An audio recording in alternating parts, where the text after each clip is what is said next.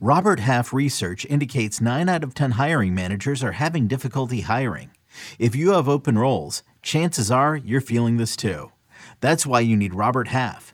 Our specialized recruiting professionals engage with our proprietary AI to connect businesses of all sizes with highly skilled talent in finance and accounting, technology, marketing and creative, legal, and administrative and customer support. At Robert Half, we know talent. Visit RobertHalf.com today.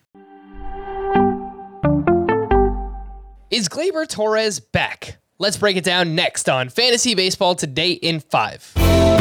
Welcome into FBT in 5. As always, make sure to follow and stream us on Spotify. Today is Tuesday, May 3rd. I am Frank Stampfl, joined by Scott White.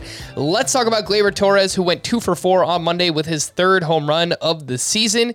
Scott, the StatCast numbers are all up, career highs for Gleyber Torres. He's aggressive again. He's swinging. He's chasing pitches. Is Gleyber Torres back? Chasing pitches? Yes.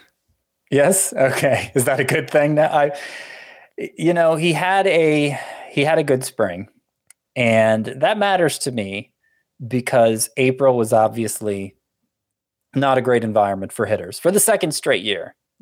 Like hitter numbers across the entire league were way down to the point that you really can't hold it against anybody for not producing that month. And and already here just just since this past weekend here with the calendar flipping to May, we, we've we've seen certain hitters, Gleyber Torres among them, uh, start to pick up the pace a little bit. And so again, the fact he had a good spring, followed by that April where nobody hit, followed by a good start to May, and you look at the data and most of it looks pretty strong. It, you know, I'm hopeful. I'm hopeful maybe Gleyber Torres is going to have a bounce back season. The bottom line though is we can't really judge anybody on their April. May is going to be a much more revealing month for hitters as a whole, as it was last year. And I think we should approach it the same way this year. Gleyber Torres is currently 70% rostered on CBS, so he might be out there in some shallow leagues. David Peralta is another interesting case. Scotty went three for four, hit his third home run on Monday, and his launch angle is way up. This is someone who's always struggled hitting too many ground balls. This year, the ground ball rate is way down. Fly balls, line drives are up. 19% rostered is David Peralta. What are we doing with him?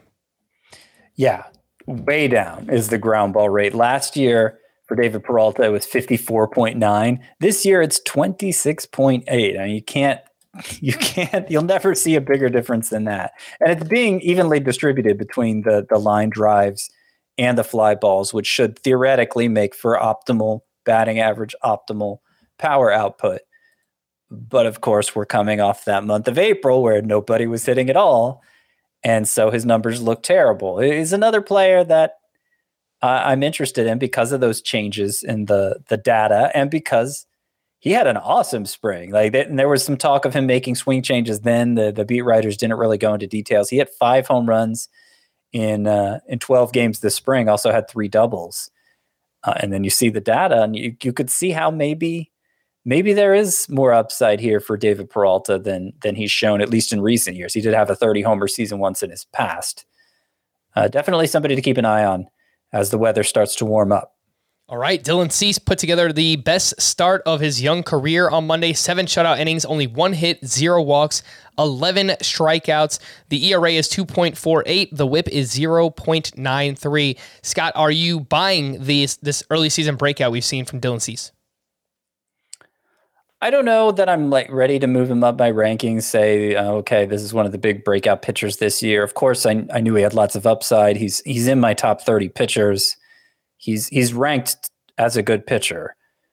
Uh, you know, entering this start, the walk rate was a little higher than last year. The strikeout rate a little lower, but you know now he has a start with no walks. So it, you know, with only his fifth start, obviously that's going to have an impact on the numbers. It's going to make him look better he's looked pretty good. He's looked well, pretty good's understating. He's looked really good, but not like it's it's not like the walks have completely disappeared on him or anything like that. There's still some some factors there that that give me some hesitance when I'm talking about breakout for Dylan Cease. He doesn't need to break out much to be a good fantasy. He already is a good fantasy option, but is he an ace yet? I'm, I'm not willing to go that far. Yeah, if he can keep those walks down and the ground balls have been up so far this year, if those two things work together, then we could truly see a breakout season. Even, Yeah. even better than we were expecting for Dylan Cease. Let's wrap up with the Twins bullpen. They were up two to one uh, in the eighth inning of Tuesday, um, Monday's game. Emilio Pagan pitched in that eighth inning. He faced the bottom of the lineup. Jhoan Duran came in to pitch the ninth inning. Uh, he struck out one for a save. Scott, this guy has looked ridiculous thus far. 30% rostered is Duran. Is this someone that you are looking to add in all of your category leagues? Look, I think everybody hopes Jhoan Duran becomes the the the Twins closer. He clearly has the stuff for the role. The the strikeout numbers are incredible. He has this amazing 97 mile per hour splitter that uh, hitters have a tough time hitting.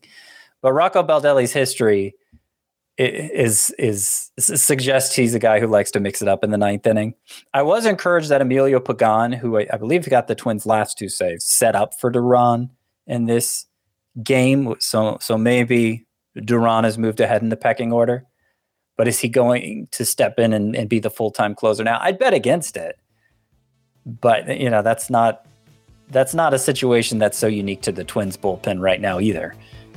All right. For more extensive fantasy baseball coverage, listen to the Fantasy Baseball Today podcast on Spotify, Apple Podcasts, Stitcher, your smart speakers, or anywhere else podcasts are found. And thanks for listening to Fantasy Baseball Today in 5. We'll be back again tomorrow morning. Bye bye.